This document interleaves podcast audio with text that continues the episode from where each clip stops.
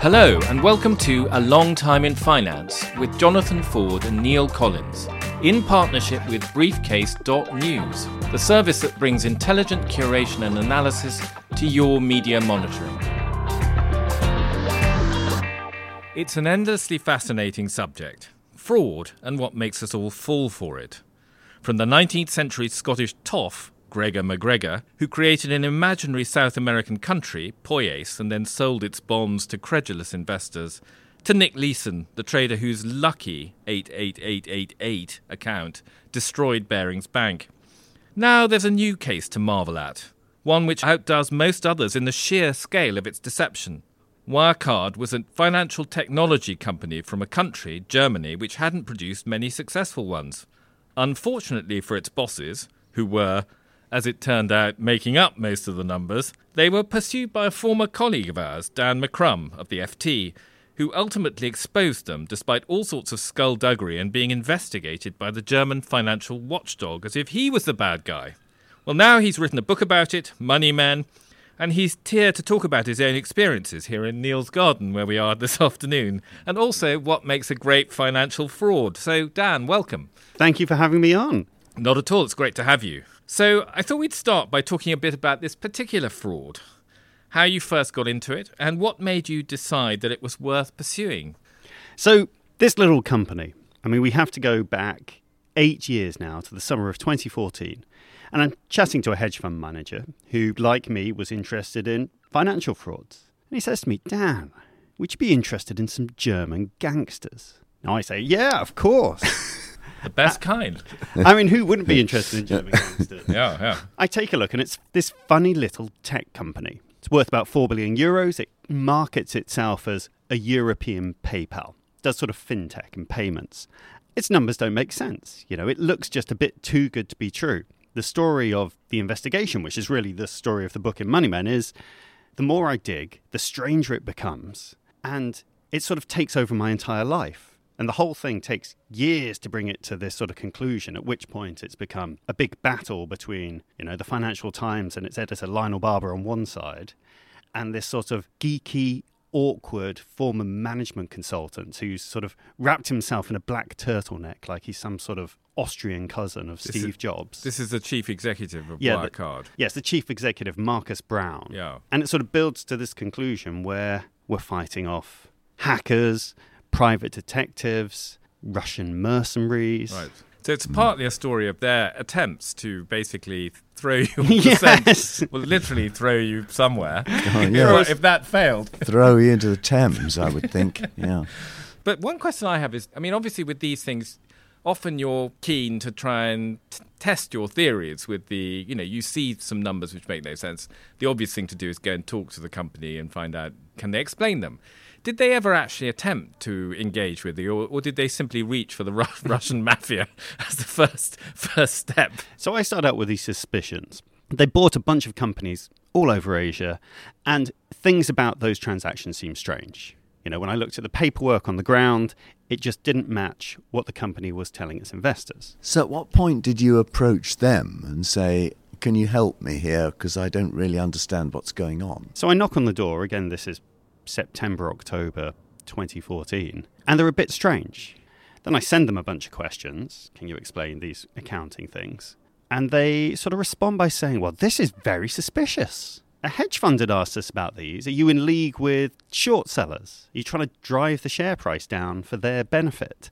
There was no attempt to actually to address any of the questions. This was just a sort of smokescreen. Well, I mean, they did send us answers later, but that first reaction was just very unusual and it's like, oh, we've hit a nerve here.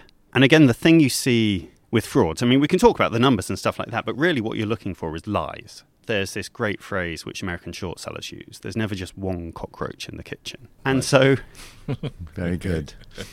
and so, um, so I'm trying to like catch the company in a lie because then you can make a big deal about it.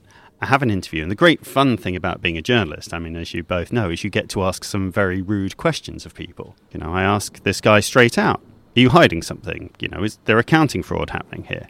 And the weird thing was, he sort of gave an angry answer in the sense of his words. Like, that's bullshit. Who's telling you this sort of thing?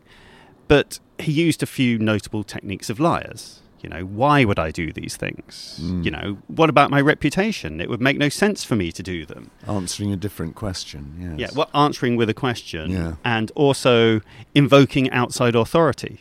You know, we have 17 analysts who think we're worth buying. We have one of the world's most reputable accounting firms, Ernst & Young, signing off on the accounts.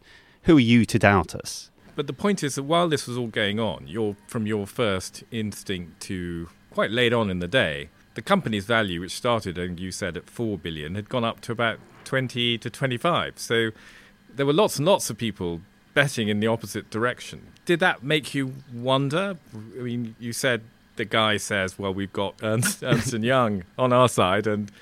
And a load of analysts and so forth. Did you ever think, shit, well, maybe I don't understand it? So you have these moments where you're like, am I missing something? Mm, yeah. The thing is, I never really got a good answer from the company. Right, that's the key point. They couldn't explain Yeah. the missing bits in your mind. And sort of when I would zero in on things, you know, the answer would keep changing. Yeah. You'd say, okay, answer this question. They go, here's X. And you say, well, X doesn't make sense. And they go, ah, sorry, actually, we mean Y. and, Okay.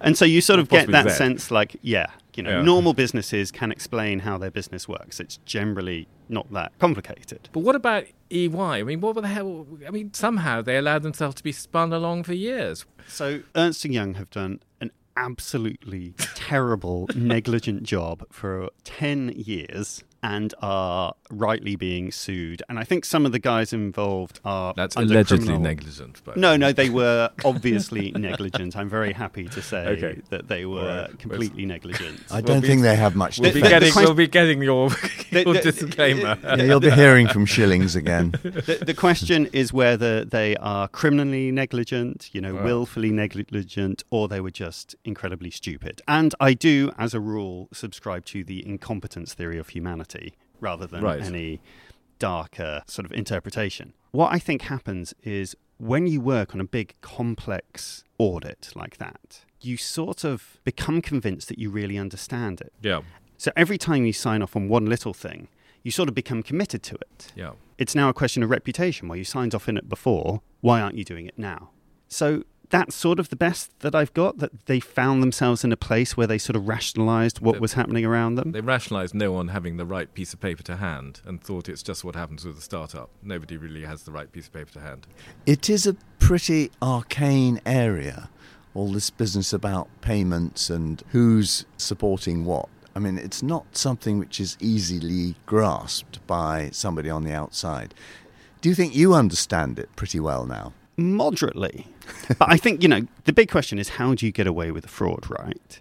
And the way they did it was by wrapping themselves in complexity. Yeah, So fundamentally, their business guys. was quite simple. yeah. You have a website, you sell floppy hats. I'm in no way being inspired by Neil's uh, fetching attire today. Well, I, I, strangely, I believe you. I need protection from the sun. Right. And so you have to take payment from your customers. And Wirecard was one of the companies which will help you take credit and debit cards. And there are loads of businesses which do that. But Wirecard dressed it up as it was doing all these clever things around it with software and made its accounts very complicated because it also owned a bank. And so whenever it was questioned, it would do two things. It would say, You just don't understand. It's all very complicated. Let us help you. And then the other thing it did, if that didn't work, was it called any critic basically a stock market manipulator. Yeah. And kind of the surprising thing is, both of those strategies worked very effectively. Well, the second, the second one is very reminiscent of the SLAPPs, where you basically take out your critic by trying to muzzle them legally, or in their case, rather brilliantly, by getting the financial regulator to, step in and investigate what the FT was up to, which of course must have been extremely alarming for everyone at the paper. What's incredible about the Wirecard situation is how they use every single one of these tactics. And so as it escalates, you know, they start off with angry lawyers' letters. McCrum's an idiot. And by the way, he's probably corrupt. The FT should investigate him. Yeah. And that actually worked. There was a big Reuters investigation in 2015, which I talk about, where um, Reuters discover what's effectively you know, a big money laundering operation run through Consett County Durham. Thousands of companies set up, and the people who are supposedly running them, they've been found in the pub and paid 50 quid to put their name to it. Like Yeah. the whole thing stinks. Yeah, yeah. Reuters exposes the whole thing, but at the last moment, under legal pressure, takes Wirecard's name out of the story. Oh, really? So, like, it Ah. causes headlines on the BBC all day. It's discussed in Parliament. What are the problems with regulation? And nobody mentions Wirecard. Nobody mentions Wirecard. That's really bizarre. And what this creates over time is this sense that, you know, the investors look at it and say, well, there's all this mud been thrown at Wirecard. None of it stuck. So there can't be anything to it, right? You know, the regulator has in Germany has investigated the critics of Wirecard, not the company. So they do all these things which make absolute sense if you're running a fraud. You make everything unbelievably complicated. You sow in the minds of the investors the fact that if there is a thing you can't talk to them about, it's really in their interest not to know it because they're operating cleverly in the grey frontiers of the financial universe or whatever it is. And yet, when it finally comes out, of course, it's all incredibly simple. Basically, the, the final exposure is essentially that they're claiming, as often so often happens at the ends of one of these great stock market frauds, they're pinned down to explain some cash which they don't actually have. This is all incredibly reminiscent of a, of a scandal like 20 years ago with Parmalat, where exactly the same thing happened. In their case, they looted the company for years, the family that owned an Italian cheese company, which did remarkably well for the cheese business. Basically, they looted it for years, bought football clubs and so forth. And, and in the end, it all came down to whether there really was about $4 billion sitting in some bank in the Cayman Islands. In the end, of course, it was shown not to exist because when the, finally the accountants went and looked for it, they couldn't find it, which is sort of what happened here.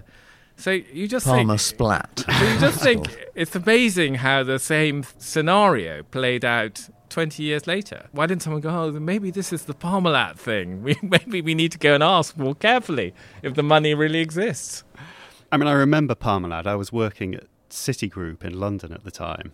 The bank had been caught up in and embarrassed in Parmalat in some way. I think with some very embarrassing names for uh, special purpose vehicles and things, which in retrospect you look at and Yeah. go, yeah, I think they were giving us a clue there. But the kind of the Wizard of Oz moment in the Wirecard story is when the heat on it is really rising and everybody wants to know, right, where's all the cash? Because cash is king. Yeah. And so the explanation is we have 2 billion euros in bank accounts in the Philippines, which The obvious place. obvious Yeah, place The way for one a, does, yes. you quite. know, a European financial institution. And this is the cunning thing that they've done is they said we have this special structure where actually the bank accounts aren't in our name Ah, because we're involved in our payments processing business and it's all very complicated. yeah. They're in special accounts overseen by a lawyer. This is pretty desperate stuff, isn't it, at this point? That's the question I have, which is, you- I mean, you've obviously spent probably more time than anyone else on the planet, apart from Braun and their associates, thinking about what they were up to. How does it play out that they get away with it? Because in all these things, there's always a moment where there's no money and everyone wants the money. Do you think they could have got away with it? I really do think they could have got away with Okay. it because they had got away with it for so long. But how do they get out? How do they sell the company or exit or just. So So they they just s- run off with a pile of cash and hope no one follows. They were seriously considering trying to buy Germany's biggest bank, Deutsche Bank. Okay. Mind you, a bank entirely immersed in all sorts of terrible problems. Well, so that sounds not like exactly. the frying pan into Absolutely. the fire solution. So, I mean, because yeah, Deutsche Bank has such a terrible reputation. It's raised billions. It keeps wasting it. It's you know, there's so many scandals. Hmm. So they could have gone in there. And you look at what's happened in the last couple of years to the meme stocks. Yeah. You know, Wirecard was the most shorted stock in Europe. So it could have had the same like GameStop effect where, haha, let's screw the hedge funds. Its share price would have gone to the moon. It could have bought Deutsche Bank and then in the gigantic Mess. mess, made everything Hidden go all away. the mess. Hi- Mm. hidden it all away, blamed it on someone else, you know, or at least dragged it out for another five years. I was going to say, it just buys time, doesn't it? Because in the end, you know, if there's no money, there's no money. I think they could have got away with it like that. But also, you, That's you- a pretty high bar to say the way we'll exit from our shonky little German payments company is to buy the country's largest bank hmm. and put it all through the washing But machine. it, it was very cheap it's at the possible. time. Possible, Yeah. I suppose. I mean, but, but what, what are your other ways? You can find a big tech company like Hewlett Packard to buy you. That's one way. Well, now we're straying into very dangerous territory. Yeah, it's listeners. quite beyond the scope of this volume, I think. But what you're describing is once again makes you think why does this stuff come round and round and round? And is there you and I, to some extent, have both, and Neil, no doubt, written stories. Even a me. why oh why stories saying, why on earth has anyone fallen for this sort of thing again? But Yeah. did you form any conclusions about why do these scams? I mean, they have certain superficial differences. You know, there's a payment system and internet and a lot of mm, bollocks about the cashless economy. But at the end of the day, it's the same as Parmalat. It's basically just a load of made up numbers. Do you have any views on why are frauds so persistent? I mean, they come around a big one every so often just to remind us Yeah. that they're out there, don't they? You know, we don't see them hmm. every day. And I think that's part of the reason. If you saw frauds every day, you'd be looking for them every day because you would expect to get ripped off. But because we live in a high trust society, you just don't. You know, it would be a waste of time to check everything. Yeah, I think that's a very good point. And of course, Yeah, the vast majority of them are pretty trivial in the scale of things. And the people who've lost the money or the institutions who've lost the money would just rather draw a line under it and move on.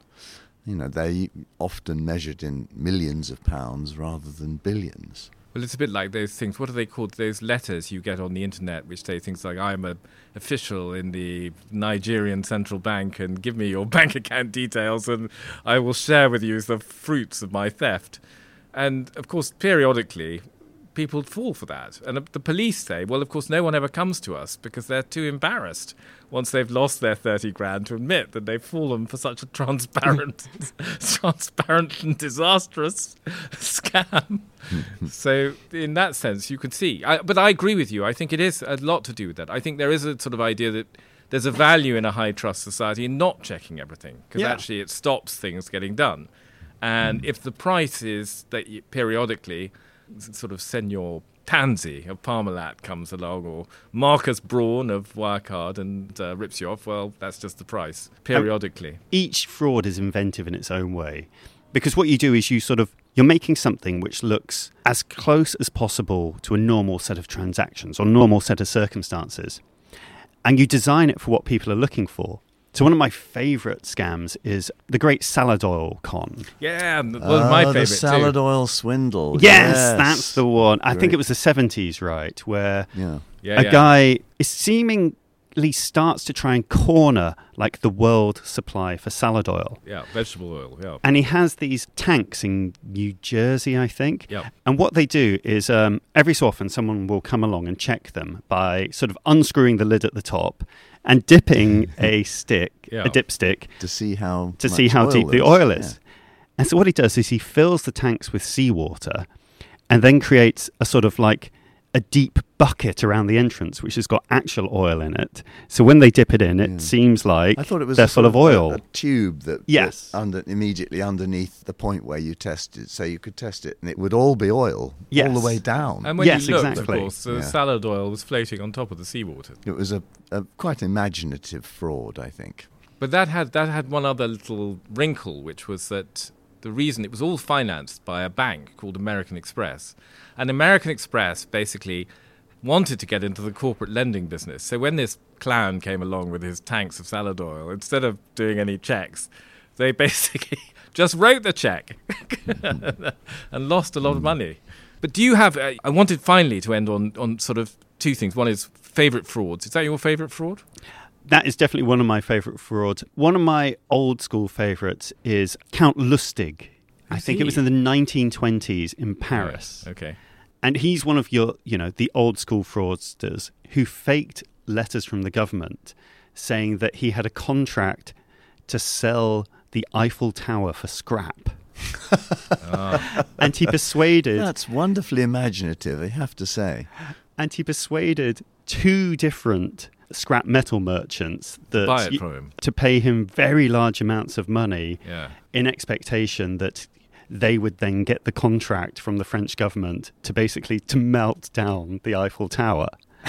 it's just that wonderful example of how greed blinds you to um, you know to like what is obviously nonsensical. Uh, which is also obviously runs through all your Wirecard story. But what about tips for spotting fraud? What's a tell for a for a sleuth like you, where your nostrils dilate and you start to think this there's something fishy here? you know, there are technical things like um, are trade receivables, which is, you know, sales where the money hasn't arrived yet, Yeah, growing faster yeah, than actual sales. yeah. Because that tells you they're booking something which maybe isn't a real sale. So that's like a technical one. But really, I look for two things. I look for good sources who do all the hard work of looking for all these and then tell me about So them. You you're know, that's the fund job of a journalist. You're hedge fund Typical managers. journalist, yeah. Okay. You know, I'm not. I'm not All trying to cast other myself. and the other one is just look for a lie. Right. You know, if the company is lying about one thing, they're going to be lying about other things. That was A Long Time in Finance with Jonathan Ford and Neil Collins. Editing and production is by Nick Hilton, and our sponsorship partner is briefcase.news. Join us again next week.